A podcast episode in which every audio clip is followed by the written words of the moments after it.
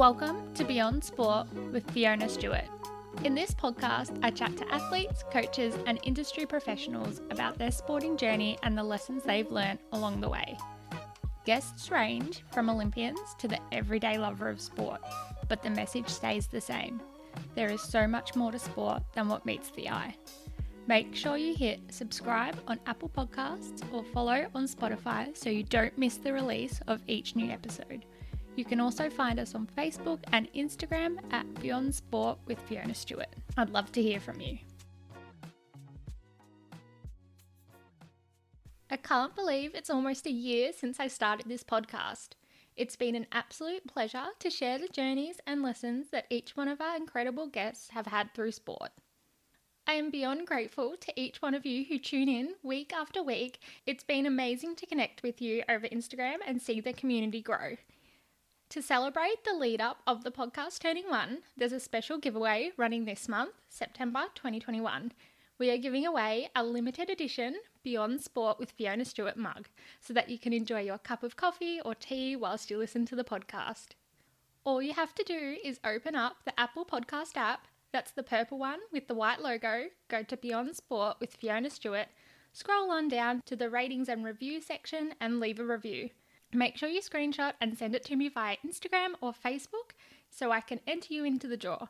A review with just the stars will be worth one entry, and if you write a comment, you'll get two entries.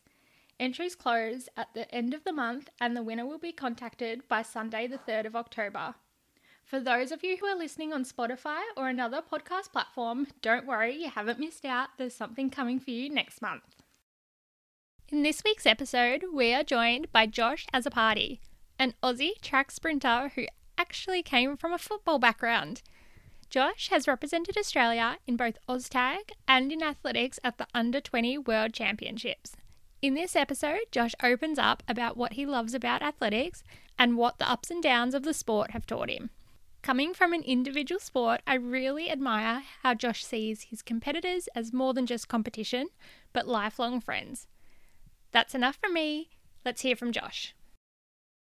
Can you tell us about your sport and how you got into it? I know you've played two sports at a high level. Can you tell us about them? Yeah, so I did Little A's when I was coming through, my younger years. So I started in under-6s, Little A's. I was kind of doing it as like a recreational sport, just kind of a bit of fun and all that, playing around with mates at the track and all that. And I was playing AFL up until the age of about 13. And then from 13 to around 16, I was in rugby league. And I was still doing a bit of sprint training just to help with the speed on the field and all that stuff. So I kind of used sprinting as an alternative for my different sports. But then when I was about 16, I took the change and I went to OzTag because it was a bit less a contact, and I didn't really want to get injured because I had sprinting there as well and I was racing at the same time. So I was like, it's not really worth the risk. So I ended up playing OzTag for a bit there, and then in 2018 I ended up going to World Juniors and Under-20s, which I didn't really know what it was at the time. My coach sat me down about a year before the World Juniors even happened. And he explained to me like, if you put your head down, you can go to World Juniors. I was like, I don't even know what World Juniors is, but it sounds cool. So after that, it was kind of like a realization where I was like, if I actually put my head down, I'll be able to do this. So I was still playing OzTag at the time. And then in 2018, I got selected for World Juniors. And then in that same year, I got selected for the Under-20 World Cup in OzTag. Wow. So I did World Juniors before that. And then the OzTag was kind of at the end of the year, and I said to myself, I was like, all right, I'm going to play OzTag. If I get through it, then I'm just going to put it to the side and, focus on my sprinting, because that experience traveling overseas in the Australian team was one of the best experiences of my life. So it was really good. Oh, that's amazing. So it's interesting that you were playing, it was AFL football. Yeah. Because I know you're from Sydney, so we have different videos for football, even within Australia. Okay. So you were playing AFL football, and then you were like, you know what? I want to protect my body, I guess, a little bit from the rough housing that comes with football. And you made a, transition over to OzTag. Can you tell us a little bit, I guess, about OzTag? Like, it's basically tag football. Is that right? Or is it more rugby? Yeah. It's I don't even know how to explain it really. It's just, so you got two tags on the side of your hips, mm-hmm. and it's pretty much just the same as league. You get tagged once, and you know you just got to play the ball and all that stuff. But it was a lot more speed focused than more technical. Yeah, I mean it was more technical and speed more than like rough. You know, forwards take the hit up. Mm-hmm. You know, you can kind of use your speed and your momentum and all that stuff. So it was kind of suited me down to the ground a little bit, coming from that football background. So yeah, I was loving playing it, but I love sprinting more. So I had to choose one pretty much. Yeah. So was that, you know, experience in 2018 when you did both, basically you represented the country for both of those sports. Was that the moment that you were kind of like, yes, athletics is for me? I think so. Yeah, because athletics, it's a very individualized sport, and I kind of got more self-satisfaction out of, you know, achieving my own goals rather than being in a team environment. Mm-hmm. Obviously, I loved being in a team environment, but like as I said, the self-satisfaction of, you know, running a PB after doing all the hard work, you don't really have to rely on anyone else besides yourself in a way. So it sounds a bit selfish, but that's the way I kind of put it. Yeah, well, that's funny you say that. And I looked up a little bit about the events that you competed in for that under 20 world champs, and it was the 4x1 relay, and then like a couple of weeks out, you actually then qualified for your individual 100. So yes. How did you find, you know, being able to do the, I guess, the most team event in athletics that you could, as well as the individual? Yeah, so that was interesting because I originally only got selected in the 4x1 relay to go over to Finland and race in, and I was stoked with that. So I was prepared to go just for the relay, and then we had a hit out about 2 weeks before the actual world champ started, and we ran over in Finland, and everyone in the race, like all our relay boys, we all ran PBs, and that's where Jake Doran ran his 10:15, which is the Australian under 20 record. And we all ran PBs. So Athletics Australia, they actually contacted World Athletics or IAAF at the time, and they said if they could put Jake and myself into the individual 100 a couple of weeks before it was even starting. So that was really fortunate for me because I ended up getting selected in, and that's kind of what the self-satisfaction came out of it. You know, my hard work got me a PB, and then it got me into that event later than everyone else got selected. So, you know, it was a really crazy time, and it was just a great experience. What happened at that world? Was it world champs or world cup? World champs. World champs. World under 20 champs. Yeah. So in the 100, I got knocked out in the heats, but it was top three that automatically went through the semi, and I missed out by 0.01. Oh. Obviously. So I was over in Finland racing, and the guy that came third was a Finnish bloke. Mm-hmm. So it kind of a bit, how you going? But it was such a great experience just to run in the Australian kit and, you know, travel overseas. You know, it was one of the most eye-opening experiences, as I said. Yeah, and I think you came up, I did a little bit of Google research. Stalking. Yeah, so it was 26 out of like almost 50. So that's still a really amazing result. Yeah, and considering I was only put in later as well, I was at the time I'm really hard on myself. So at the time I was really gutted that I didn't get the semi.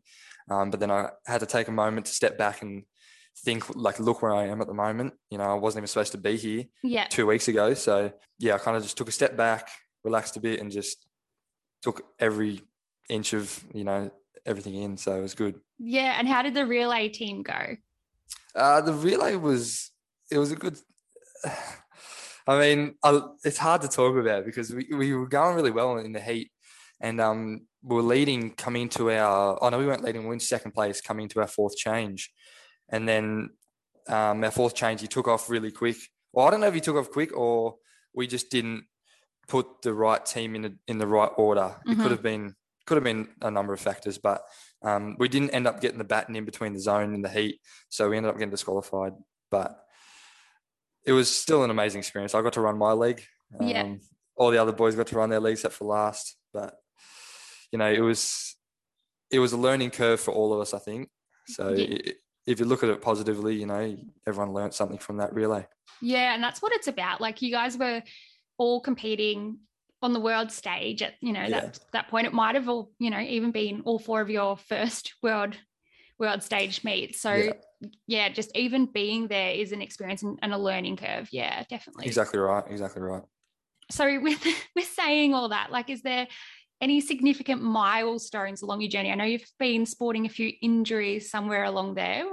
Can you tell us about some significant milestones? Yeah, I mean, making that team was probably one of the biggest milestones because I was going into nationals that year with an injury, with a hammy injury. Mm-hmm. And it kind of threw me around a little bit because it was my first major injury.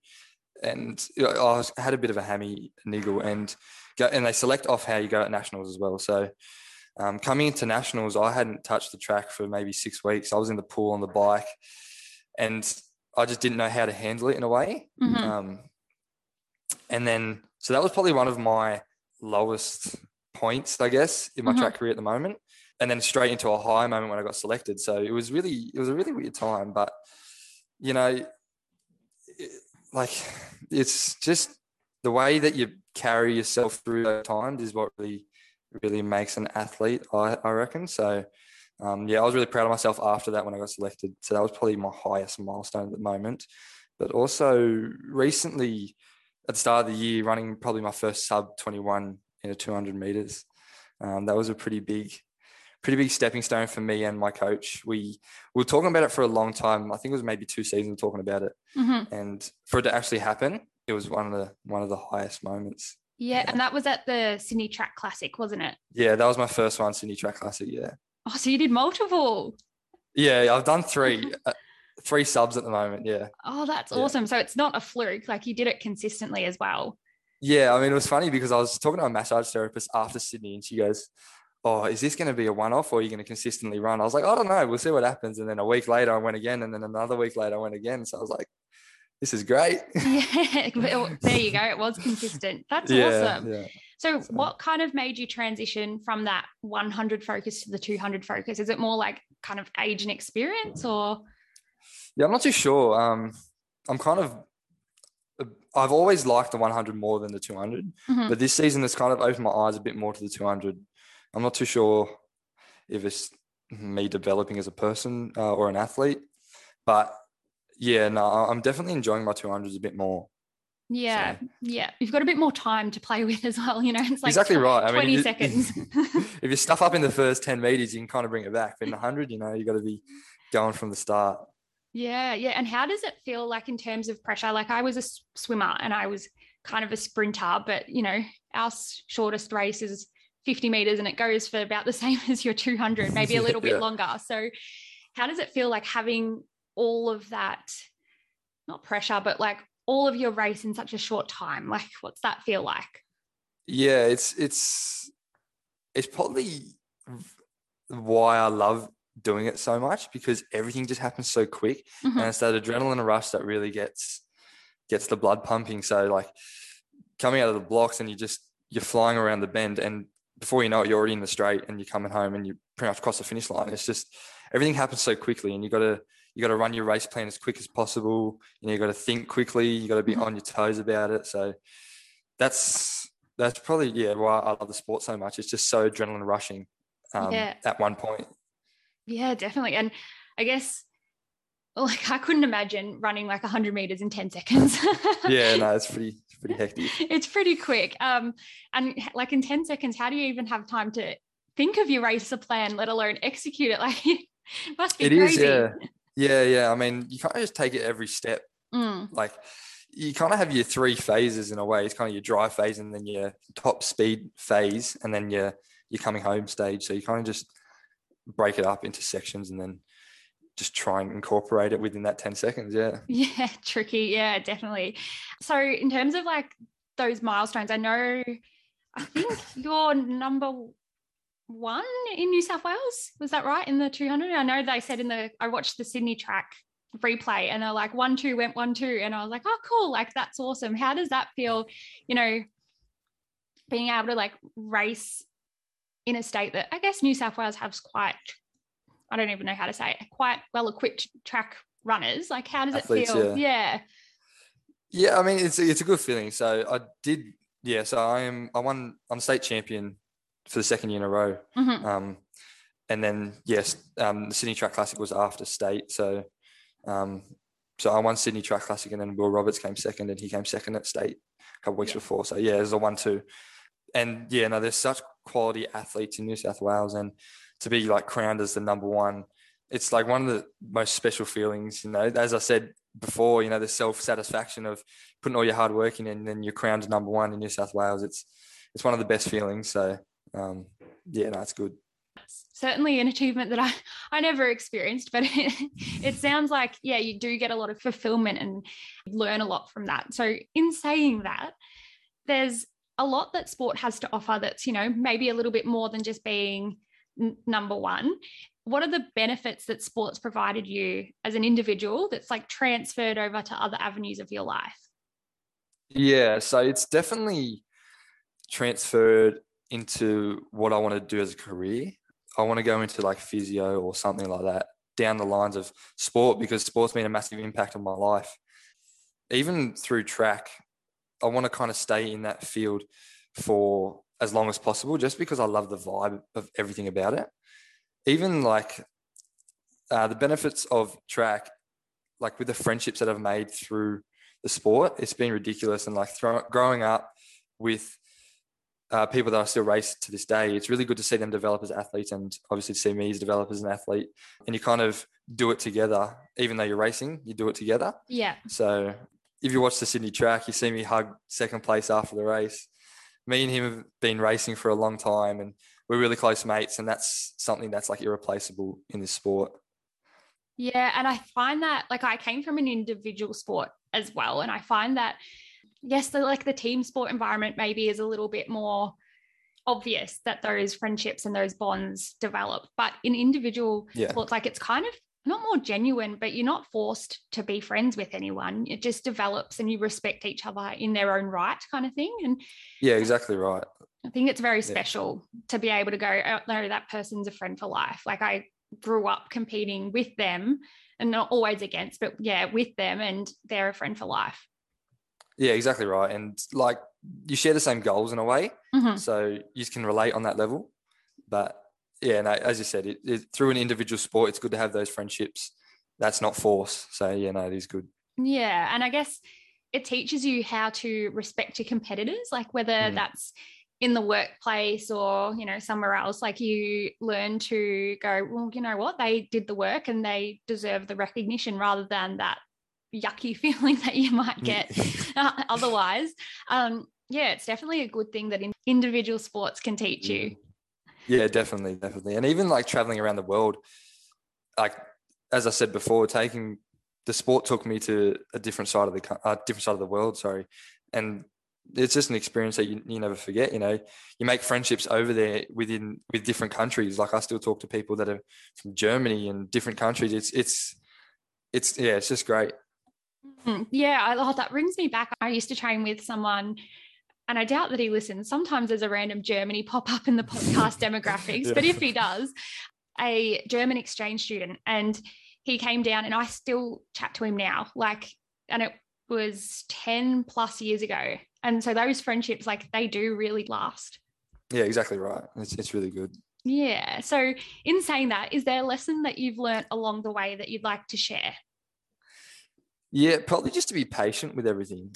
You know, as an elite athlete in an individual sport, you demand so much of yourself all the time. Mm-hmm. And I went through a season where after the World Juniors, because I was jumping my times down a lot before, like the season before, I think I was running like 11 something, and then down to like a 10.8 and down to like a 10.5. And then I kind of plateaued for a season at like 10.6s. And I was like, I was asking myself, like, why am I not dropping again? Like, what is the go?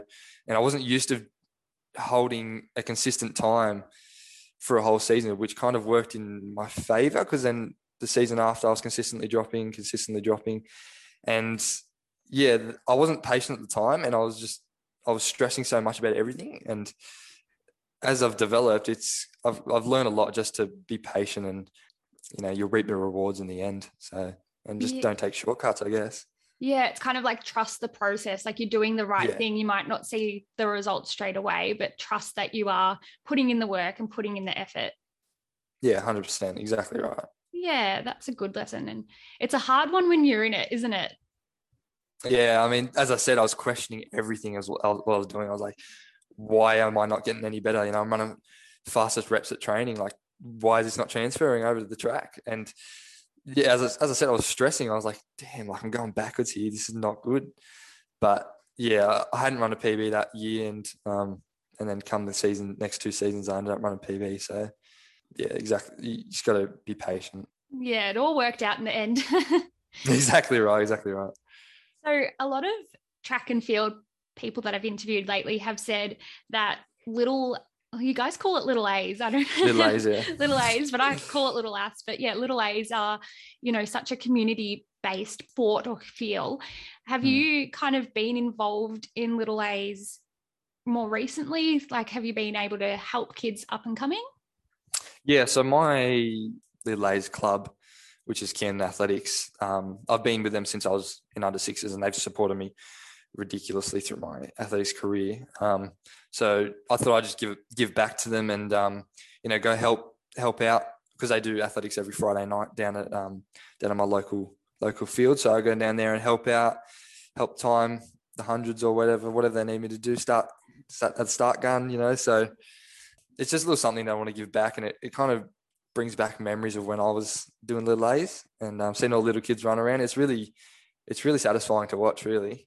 Yeah, it almost means a bit more than, you know, watching yourself or like competing yourself. You're just kind of like, oh, look at the pure joy on these 6-year-olds' faces. Exactly right. And knowing that that's where you've come from, and you could be looking at future stars, really. So yeah, no, I try to go help them out as much as I can. Oh, that's awesome. And it's so fulfilling. Like, I know that I've coached a lot of swimming, and I run a swim school when COVID's not interrupting. Yeah. and being able to, you know, give back to a sport that you love so much and has given you so much is something that's quite fulfilling. Yeah, 100%. And as I said, that club has supported me so much through my career, and the least I can do is, you know, help them out. Yeah. Now, I kind of asked that in a different way, but is there another project where you've used sport to develop the community? I'm an ambassador for Inspire Tech, which is like they're on Instagram, and they have apps and all that stuff, which helps the mental health of athletes through their sport. And it's a really important thing that they've got going, and it's a good initiative, because as an elite athlete, you know, as I said, you know, you start to think a lot when you're not getting those performances that you think you're able to get. And it starts to play a big part on athletes' mental health. So just trying to, you know, tell them to take a step back, just relax. You know, everything happens for a reason. It's a really good initiative on what they're going. And a good example of it is Simone Biles from the Tokyo Olympics, how she had to pull out of a gymnastics routine, I think it was, because of mental health. So it just plays a massive role in elite athletes these days. Yeah, and I think it's something that's now being talked about, and it makes me proud to be part of this generation that we're, you know, part of the change, I guess, between not talking about it or it being seen as weak, and then instead of being like, no, like, good on you for putting your mental health first, like, rather than competition. Yeah, exactly right. And at the end of the day, you're a person before you're an athlete, so you got to kind of look at how you're traveling mentally before putting anything before that, because, you know, everyone's been through it as an athlete. You know, you think a lot about, you know, results, this, that, you know, you just got to take a step back. Remember, you're a person, pick up a hobby, you know, try and distance yourself sometimes from such a heavy load on yourself. Yeah. Focus on more than one thing. In saying that, like, do you have a hobby or a tip that you want to share? I kind of just like relaxing with mates. I mean, it's pretty hard at the moment with COVID and all that, but we've been jumping on Zooms and, you know, online games and all that stuff. I'm a bit of a gamer. Yeah. So I like to jump on PlayStation every now and then with the boys. So that kind of just takes my mind away from it. And, you know, I'm studying as well at the moment, so that kind of pulls me away from it as well. Yeah, it gives you that a little bit of an escape. I know it's sometimes hard to balance the study and the sport, I guess. But I think a lot of the people that I've spoken to have said that it really benefits them more so, because when they're, you know, struggling with the study world, they can just kind of dip into the sport world for a little bit. And it's that having that balance. Yeah, exactly right. And it kind of, they work in each other's favour in a way, because if you want to take a break from your sport, you know, you can go study or you can go do something else.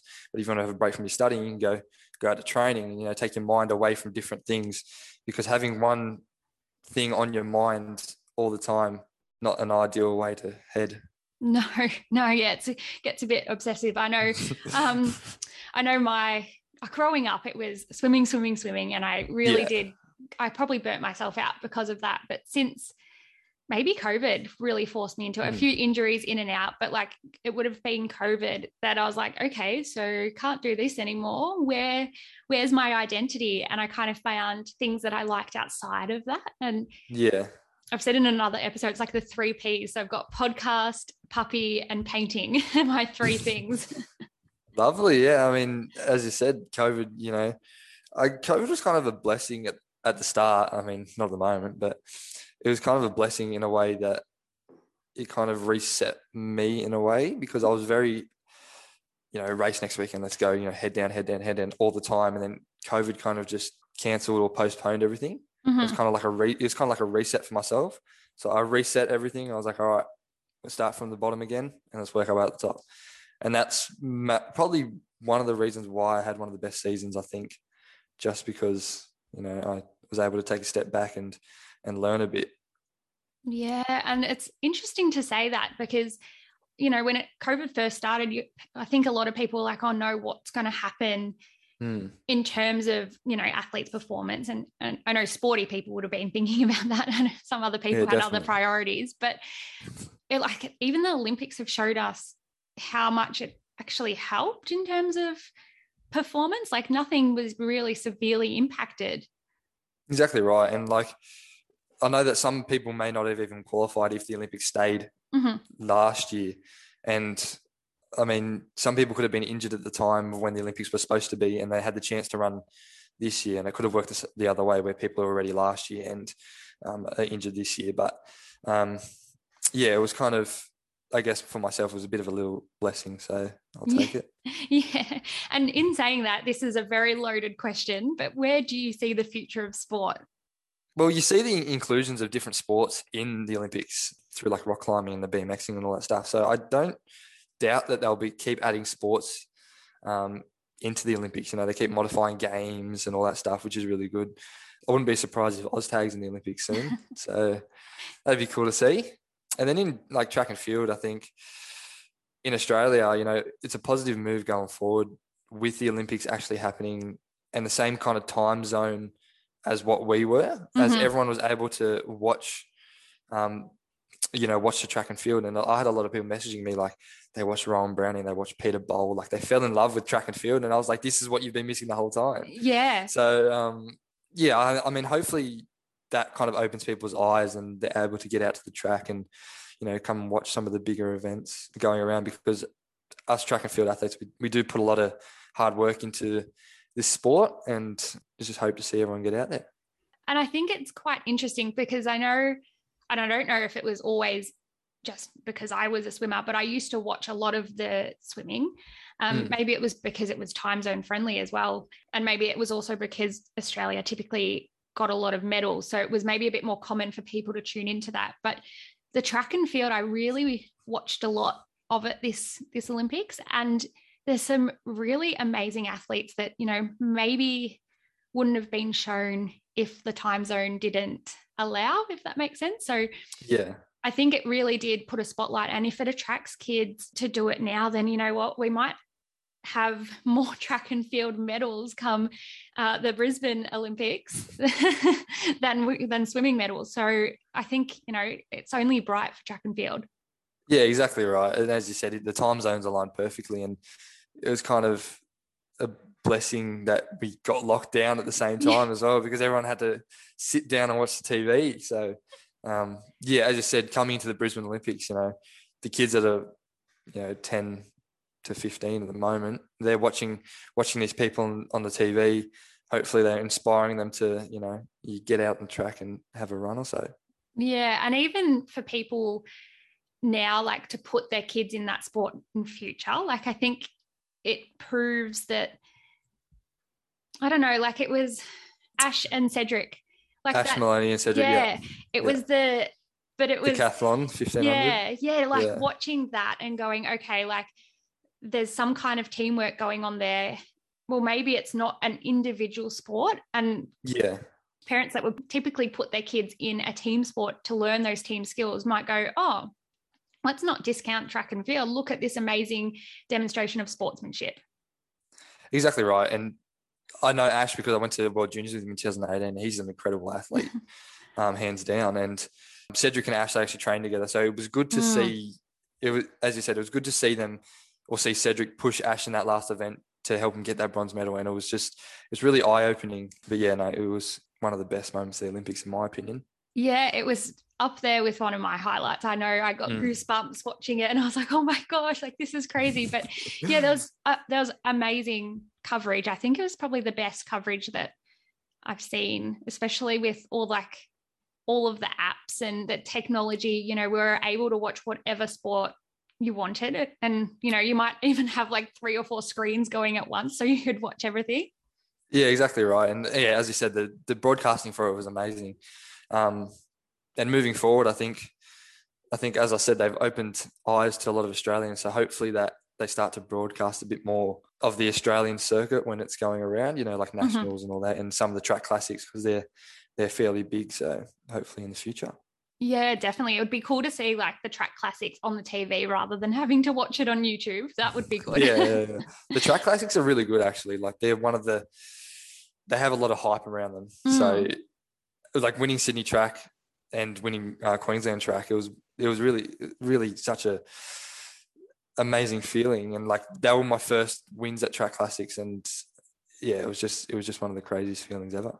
Oh, I think it's only up for you now, Josh. Like I see amazing things in your future. And thank you so much for coming on and sharing your journey with us. No worries. Thank you for having me. It was good to have a talk.